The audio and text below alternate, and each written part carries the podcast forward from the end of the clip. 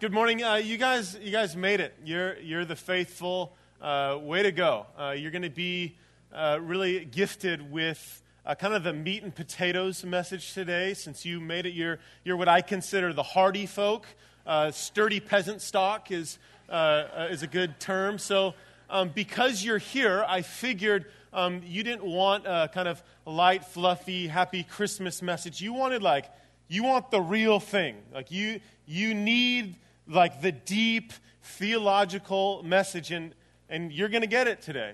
Like, I, am being totally serious. Um, you, you're going to get a, a very strong, uh, very weighty, yet uh, marvelous, I believe, message. So, First Service did a, a great job at hanging in there. It's going to take a little extra work today. But uh, like I said, you're sturdy peasant stock. You made it here, so I think you can hang all the way through. So let's, uh, let's just get right after it today. So, Paul writes a letter to the Ephesian church. Have you guys ever heard of the letter to the Ephesians? Good. Okay. So you've been here. We did that for 12 weeks. After he writes that letter to the Ephesian church, he writes a letter to one of the leaders in Ephesus. This is Timothy. He's a young guy. Um, I like to think of myself as uh, following in his footsteps sometimes, a young guy. But he writes this letter to Timothy, and, and it's kind of a letter that's um, a lot of information. This is how you're to lead a church. This is what elders are supposed to do. Here's kind of the rules and the regs on how to, how to do church. But as he opens up this letter, in the first chapter, kind of halfway through, he, he says a sentence in there that I think really sets frame for the whole rest of the book. And I want to start with that sentence, really setting frame for our time here this morning. It's, it's, a, it's a great sentence. So in verse 15, Paul writes to Timothy, and he writes this He says, This is a trustworthy saying, deserving of full acceptance, that Christ Jesus came into the world to save sinners. We're going to just let that settle in this morning for a second. Christ did not come to bring political peace. Christ did not come to, to be a good example. He did not come to be a good teacher.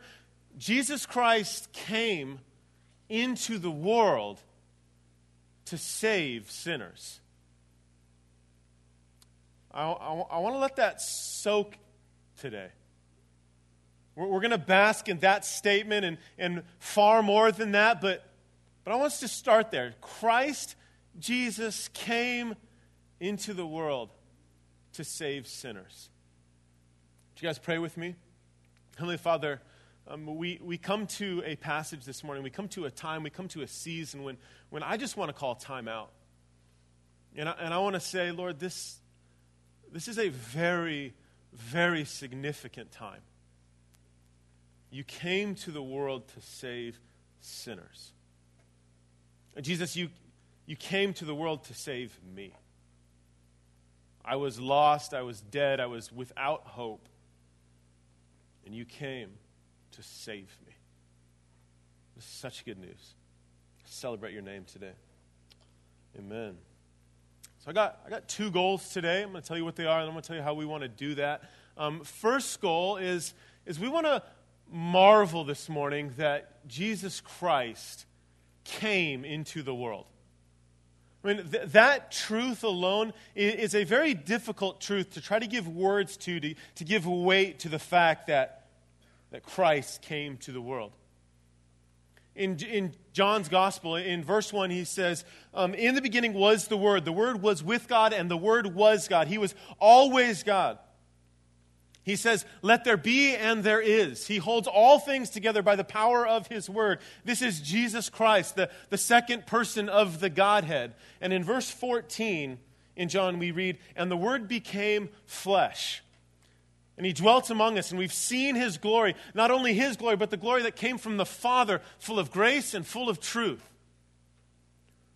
So we, we want to marvel today that Jesus Christ came into the world. Philippians tells us that, that he did not consider himself equality with God something to be grasped, but he emptied himself and took on the form of a servant, being born in the likeness of men. God became a man. I want, I want us to see the grandeur of that this morning. I want us to see the grandeur of, of Christ taking on humanity he, he had a divine nature, and then he added to it a human nature, and that, that's baffling. I, I think so often we, we fail to worship because we're lazy in our theology.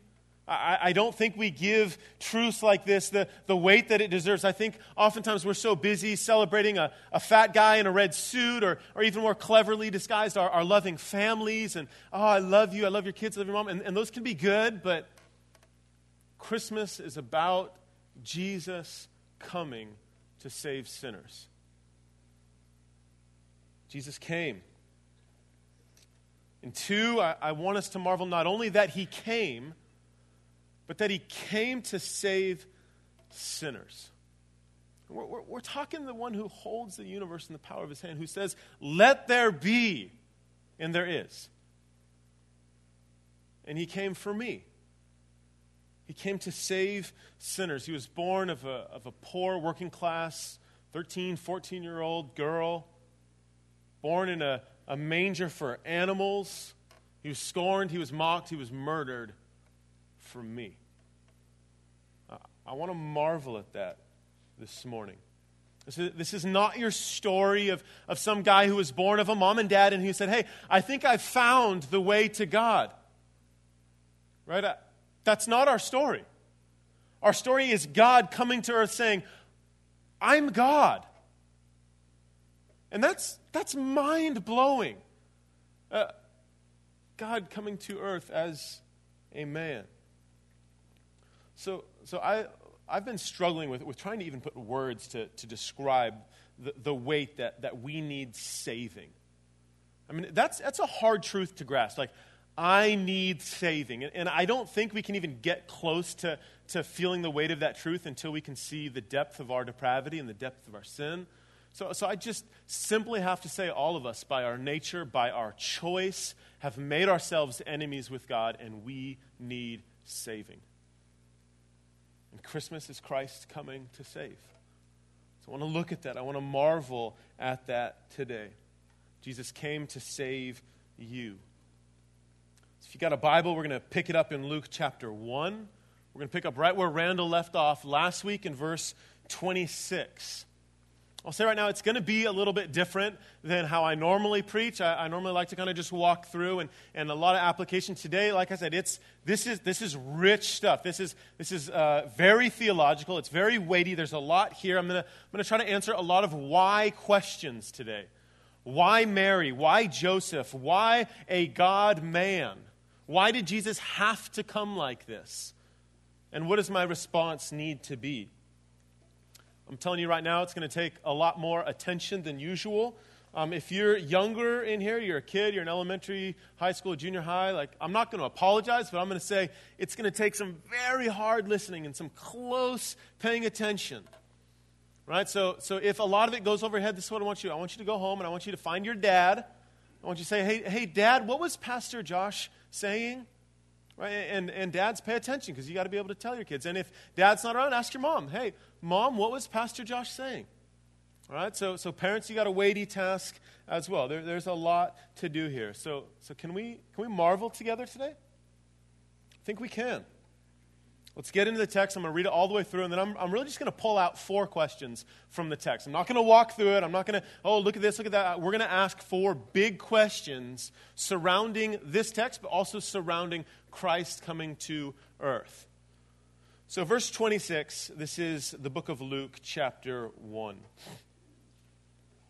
In the sixth month, the angel Gabriel was sent from God to a city of Galilee named Nazareth to a virgin betrothed to a man whose name was Joseph of the house of David, and the virgin's name was Mary.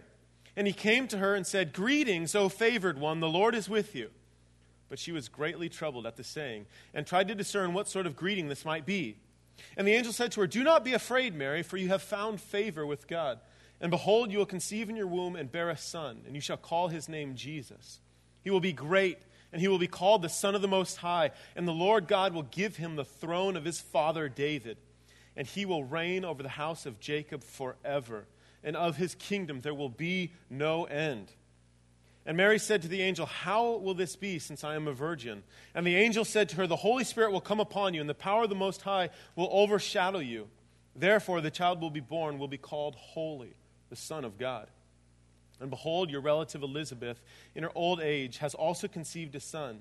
And this is the sixth month with her who is called barren. For nothing is impossible with God. And Mary said, Behold, I am the servant of the Lord. Let it be to me according to your word. And the angel departed from her.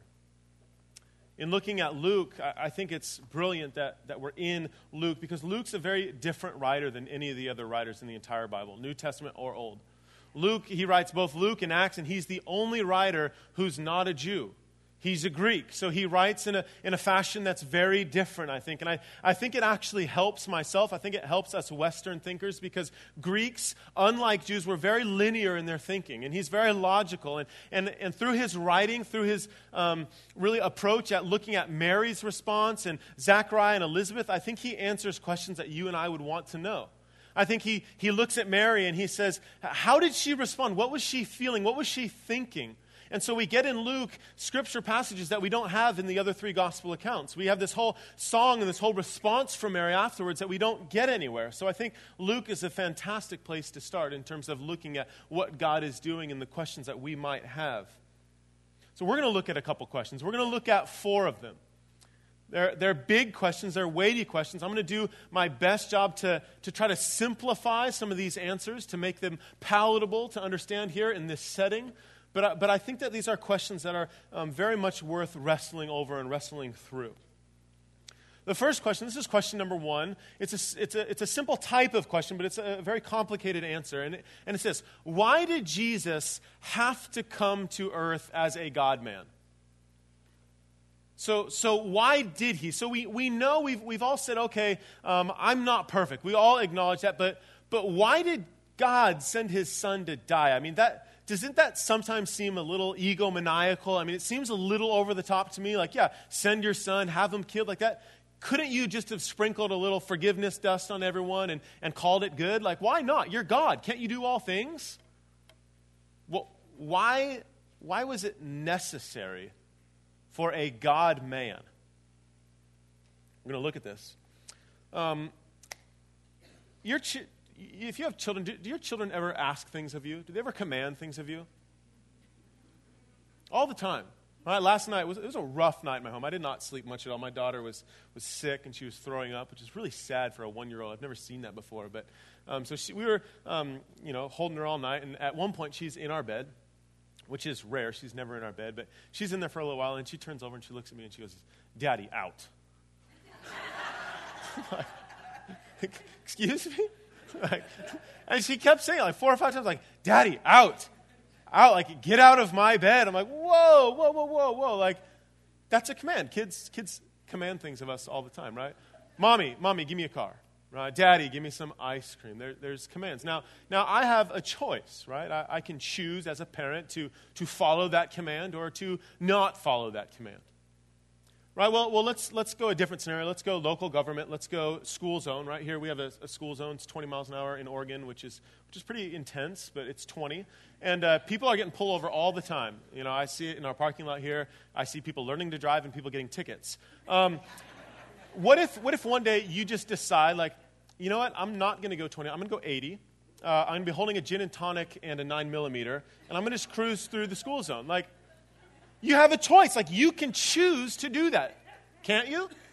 Right now, now let me ask you this. If, if, if you were caught doing that, would your punishment be greater than saying, No, Charlotte, I'm staying in bed? Would it be greater? Yeah, of, of course. That is, that is obvious. And, and why is that? That's because crimes are always punished in accordance to our obligation to follow them. Right? So, am I obligated to follow my daughter's commands? Eh, not really. I mean, sometimes I do because I love her.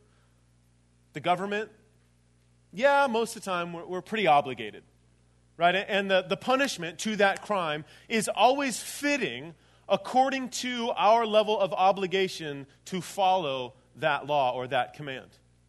Right? You can follow where I'm going with this, right? So you get an infinite God who we are infinitely obligated to follow.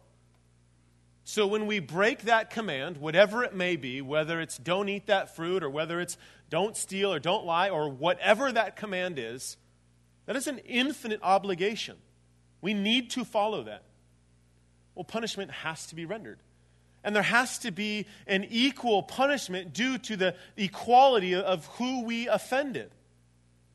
That is why hell exists eternal separation infinitely from an infinite God, because we broke a command against someone who is infinite. So we have a problem here. You ever violated a command against God? Anyone? All right, let's be honest. Come on, let's raise some hands. All right, winner, winner, chicken dinner, we all win.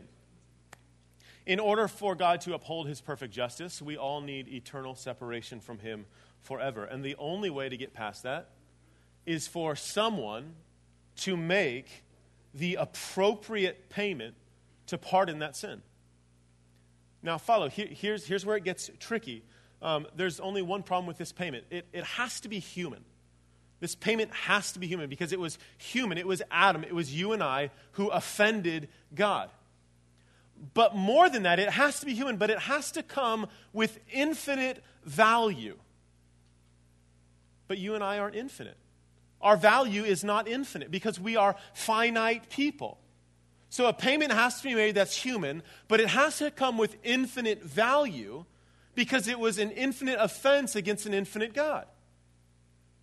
That's where Jesus says, I'm going to take my infinite godness, my infinite value. I am priceless because I am infinite. I will add to that divinity, humanity, and I will be that infinitely valuable payment. So, why the need for a, a God man? The need for a God man is, is necessary because it's the only payment that would cover the debt of our rebellion against an infinitely holy and just God. That's why it had to be a God man. And Christmas celebrates the coming of the God man, Jesus Christ. That's why we're here. Question number two why, why the virgin birth? Why, why, why, why would God, why, why did he do it that way? It's so important that Luke, when he starts out his writing, what we, what we just read is he, he doesn't even refer to Mary by her name at first. He just calls her the virgin. Right, there was a virgin. And eventually he says it was Mary. But it's a big deal. Remember, Luke's a physician, he's a medical doctor. I mean, he, he's just as blown away by this as you and I are like, wait, wait, wait, this, this doesn't make sense. Like, a virgin? Um, yeah, th- this is a big deal. So, what do you believe about the virgin birth? Right? Do you believe it happened? Do you believe it was factual? Do you believe it was literal? Barna did a study. I think this is. I think it's pretty interesting. Barna did a study in 2007, and they um, they listed six different stories from the Bible. These stories are the strength of Samson, Eve and the serpent, the flood, uh, Jesus feeding the 5,000, Jesus turning water into wine, and the virgin birth. And they polled people all across America and they asked people which one of these stories is literal. You know, are they all literal? Are some literal? Um, I thought it was interesting that the answer that was given with the most affirming yes was the virgin birth. It's interesting. 75% of people polled said they believe in an actual literal virgin birth uh, in that poll, there were 60 subcategories of different types of people. You know, socioeconomic classes, age, race, religion, all these types of things. And of the 60, 59% had a majority that said, I believe in the literal virgin birth. Right? One category, atheists and agnostics, didn't have a majority, but they still had 15%, which I think is interesting. Um, but our question is what, what do you believe about the virgin birth? Right, do you believe it happened? If you confess Jesus Christ with your mouth and, and deny the virgin birth, you are saying that you don't believe in the God of the Bible. Because the God of the Bible says that Jesus Christ was born of a virgin. I mean, it's, it's simple truth here. I mean, you, you look at the text, you look at parthenos, the Greek verb, it's, it's there uh, 15 times, and, and what's wild is every time it means virgin. Right? So, but beyond just that, that, that's simple. Okay, sure, it's in the text. You know, do you believe in God? Yes, I believe in God. It's His Word. Okay, yes, I believe that. Okay. Beyond that, why? Why? Why the need for a virgin birth? We're going to look at four reasons why God did it this way. I think this is a deduction of reasoning from, from systematic theology as a whole. Some of these are my thoughts, others are from William G.T. Shedd, uh, from Louis Berkhof, and a little from Wayne Grudem as well. So, looking at four reasons why the virgin birth was necessary. The first reason why the virgin birth is necessary is because humanity, you and I, we needed a redeemer. We needed Christ to come, and we needed God to initiate it. it you notice that um, in uh, Genesis, when God says, I'm going to bring about a fix to this problem, he says, I'm going to do it. You, you look at um, the announcement of, of Gabriel to Mary. He doesn't go to Mary and say, um, So, Mary, I got a favor to ask you. Right? He, he says, um, God's doing this. You, you don't really have much of a choice here. God, this is of God's will. He's initiating, it's God who's doing it. So virgin birth shows that this was not, you know, a man and a woman and they were going to do something. God's, okay, I, I might be able to work with this. No, this is God saying, I'm going to do this. I'm going to save my people. And, and I'm going to make this happen. So we have an initiation by God. Second, the virgin birth shows the full humanity and full divinity of Christ in one person. We were already told that we needed both. We needed divinity because we needed infinite value. Not only did we need infinite value, we needed someone who could also take God's wrath, and divinity is the only way to accomplish that. But we also needed humanity because it was humanity who sinned, and we have the uniting of the both. So, so follow me. Um, before conception, before Holy Spirit, before Mary, before humanity meets divinity, Jesus Christ existed forever, for all time, as the second person in the Godhead without a human body, without a human nature. John, we read it in the beginning, he was with God, he was God, he existed forever. Um, I will say he was limited only in his experience, in experiencing a finite human reality. So, are you following that? God, in his godness, did not have a human experience. So, he did not experience the limit the limits that you and I experience because we are finite, because we have limited views of things. But with virgin birth, with um, divinity meeting humanity, we have a uniting of both divinity and of humanity, making him from now forevermore having the experience of humanity. So we, we read in Westminster Confession that God, right now, I'll read it, the Redeemer of God's elect is the Lord Jesus Christ, who being originally the eternal Son of God, so originally, he became man and was so and can, continues to be God and man in two distinct natures and one person forever. So now, since that moment when conception happened, God exists, Jesus Christ, the second person of the Godhead, as a God, as God with a human nature as well. He added to himself humanity and will forever exist that way. That is why he has a body. That is why he has a human nature and a God nature. It's, it's convenient. He, he looks like me, but he can go through walls and he can be from here to Emmaus like that. And he's also God. And he probably looks way better than me. the virgin birth was the only way to miraculously unite two natures. You needed a human nature, you needed a divine nature. Three, the virgin birth kept Jesus from inheriting original sin. If Jesus would have had a biological father, if Joseph would have been his biological father and Mary his biological mother, you would have had a direct line all the way through, uh, all the way to Adam inheriting a sinful nature. But because he did not have that lineage, because that was broken, his sin nature was broken. We read in verse 35, we read, The Holy Spirit will come upon you, and the power of the Most High will overshadow you. Therefore, the child will be born to you, shall be called Holy, the Son of God. That word, therefore, is basically saying, because the Holy Spirit's going to come to you, Mary, because God is going to be the one doing it, He is going to be holy. He's going to be separate. He's going to be different because of the work that God did. He did not inherit original sin. But we got to take that one step further because someone would ask, well, why didn't he inherit that from Mary then? Right? If, if, he, if his bloodline was broken through the descendants of Adam because of Joseph, well, what about Mary? How come he didn't uh, receive um, original sin from Mary? Right? Was, was Mary a broken vessel or was she a perfect vessel? Uh, this is something that the church has wrestled with for a while. The Catholic Church, our good friends, I think they have it wrong.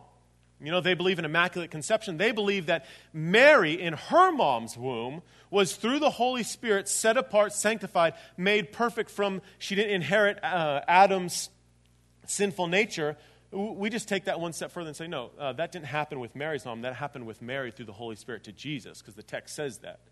Right? So he did not inherit a sinful nature from his mom. And ultimately, we have to say he didn't get it from his dad because the bloodline was broken. But beyond and more importantly, he didn't inherit sinful nature because the Holy Spirit did a work in Mary.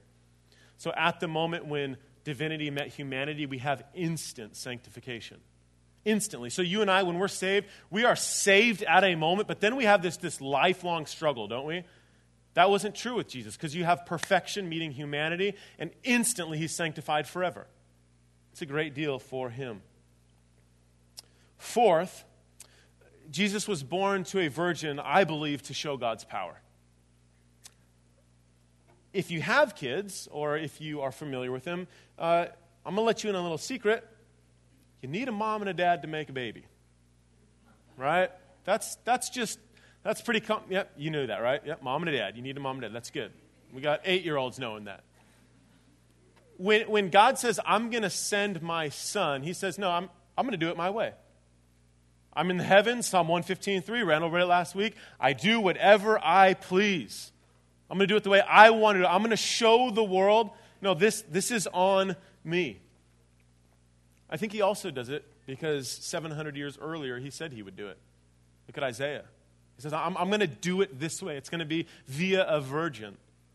And then he does. It's amazing. He shows the power of himself. Third big question we have is, is why Joseph? I think it's interesting. If, if you know the, the narrative at all, Joseph is, is around in the beginning. You know, in the beginning of Matthew, you see it. In the beginning of Luke, you see it. Um, you, you know a little bit about Joseph. But then later, you only have one more account where um, uh, they go to the temple and they leave Jesus behind. And then after that, Joseph's gone. Like, where, where'd Joe go? You know, he's, he's not in the picture anymore. A, a lot of people say he might have been older than Mary, so he might have died and uh, Mary would have uh, not had him around, so we just don't hear much about him. But, but the question is, why, why Joseph? Why, did, why is he even necessary in this story? I'm going to rail through some verses here and refresh some of our memory. Um, for those of you who, who like to write stuff down, this is going to drive you crazy. I'm just going to go through a bunch here. So, Exodus 3:18, the Messiah will come from the Hebrew race. Genesis 9:26 and 27, the Messiah will come from the family of Shem. Genesis 12:3 and 18:18, the Messiah will come from the seed of Abraham. Genesis 17:19, the Messiah will come from the line of Isaac. Genesis 28, 4 through 14, Numbers 24, 5 through 17, Isaiah 41, 8, the Messiah will come from the line of Jacob. Genesis 49 10, 1 Chronicles 5 2, Micah 5 2. The Messiah will come from the tribe of Judah. 2 Samuel 7, 12 through 15, 1 Chronicles 17, 11 through 14, Psalm 89, 4 through 36, Isaiah 9, 7, the Messiah will come from the house of David. Now, if you go and you look at the lineage of from Matthew, in Matthew 1 or Luke 3, and you look at how that is traced all the way back, the lists show that Jesus was from the Hebrew race, he was from the family of Shem, he was from the seed of Abraham, he was from the line of Jacob, of Isaac, he was from the tribe of Judah, and he was from the house of David. All of which start are inaugurated going back to Abraham and Adam in both of those lists through who? Through his mom or his dad? Through his dad. It's through Joseph. So all the prophecy from the Old Testament, all of it is fulfilled through Joseph.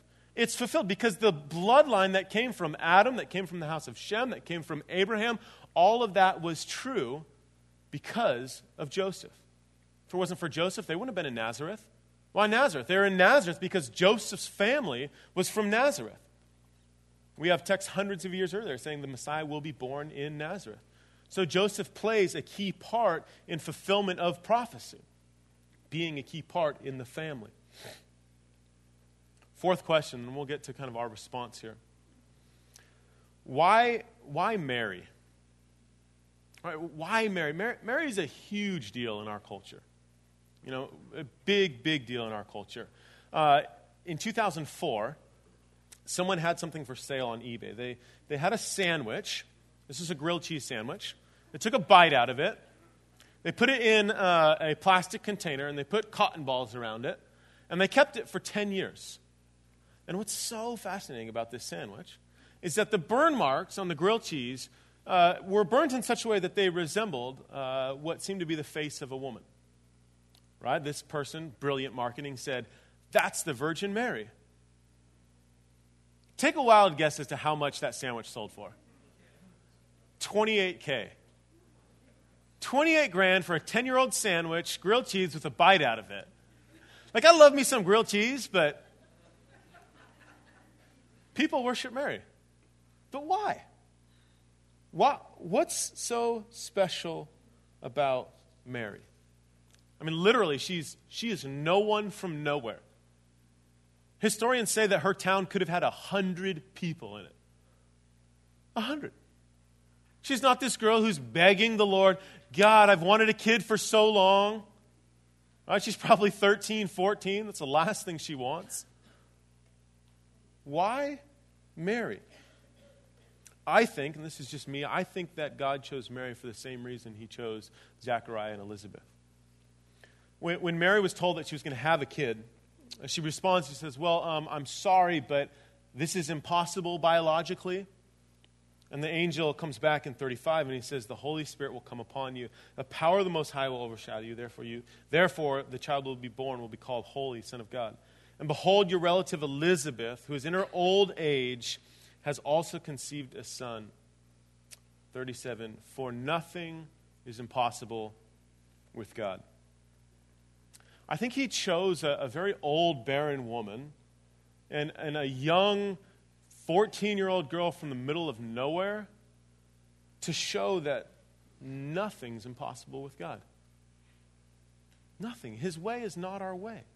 He will do what he wants the way he wants because he is God and nothing is without is outside of the power of his hand.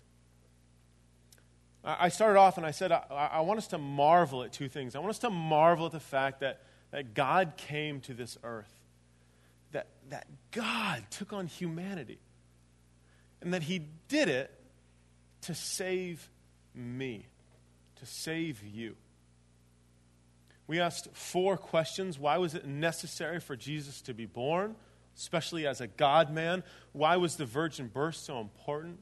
Why Joseph? Why Mary? In closing, I want us to, to quickly look at the response of Mary and, and look at how we respond to this news. Um, we're not going to read the text. I want you to go home. I want you to read it. The rest of uh, 1 and into 2, you, you get Mary's response. You, know, you got to imagine, put yourself there for just a second. It's Mary's, as she's hearing this news, and then beyond just hearing the news, but then experiencing life afterwards, like 14 year old pregnant from God. Like, how does that unfold? Right? We, we don't have all the answers in the text. We, we're left with tons of questions. Right? Like, how did her parents respond? I, I have to imagine, and I don't know, maybe God spoke to them too. The text doesn't say that. You got to imagine, like, your kid comes home, 13 year old girl, she's like, um, I'm pregnant, and it was God. Right? And I don't, I don't think it helps that God verified this story through Joseph. Like, Joseph corroborates the same story. Like, I just, as a parent, I don't see that. But then, but then beyond that, like, what's the ramifications for being pregnant outside of wedlock in that culture? I mean, that's, that's death. Like, throughout the text, we see it all over, from the beginning to the end, to, to Jesus' face. We know your mom's a whore. We know who your mom is. Where's your daddy? Right? E- even as she has a child, she is told via prophecy that her child's going to die um, also the weight of your child being God? I mean, that, that's, that's a lot for a young girl. I mean, if anyone has a time where they probably should freak out, it's Mary, isn't it? I mean, last week, I, I think it's so ironic. You look at how different of responses. You have, you have an old couple who are begging the Lord, God, please, please, please, please, I want a kid, I want a kid, I want a kid. Okay, you can have a kid. Really? No. And then you have a a 13 year old girl who's in no place to get pregnant. And God says, No, I'm going to I'm going to use you. And how does she respond? She responds, she, she goes to visit her relative, and, and as she's going on her way, she, she recites, you got to imagine, this is from memory. She's, she recites pieces to Hannah's song back in 2 Samuel where she's quoting when Hannah said, God, thank you for this kid that I've always longed for. She's quoting in, in, reference to God, our people have been waiting to be saved. I can see that this child that you've given me is the answer here. And the text says the famous words, she pondered these in her heart. Are we, are we pondering this truth today in our heart? Are, are we pondering? Are we marveling that God came to this earth? And that's it's almost unbelievable. And he came to this earth to save you.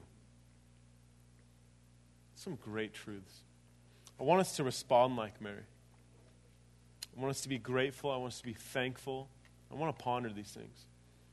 We're going to have some time here. We're going to sing together. We're going to sing a couple um, Christmas songs. Very, very rich. Look at the words of this first song that we're going to sing. We're going to, Paul's going to lead it, and just, just let it soak in. Let the words soak in. Sing with him. Let it soak. We're going to have some time. The tables will be open for communion. Perfect time to say, God, this is your body right here. You, you gave your life for me. You became a man. You bled. You died for me. So take that on your own when you're ready. Let's worship together. I'm going to close in prayer. God, thank you for sending your son. The only way that I have hope is, is by a, a human divine sacrifice of infinite value to pay the price for my infinitely heinous rebellion against a glorious God. Father, I, I pray that this morning we would marvel at you. That during this Christmas season that we would marvel that you came that you came to save me. That you came to save sinners. Lord, let us not forget that. Let that be the first thing that we think of as, as we spend time with family over the season, as we spend time giving to one another. Let the first thing be God, thank you for coming to save me. We love you. In your name, amen.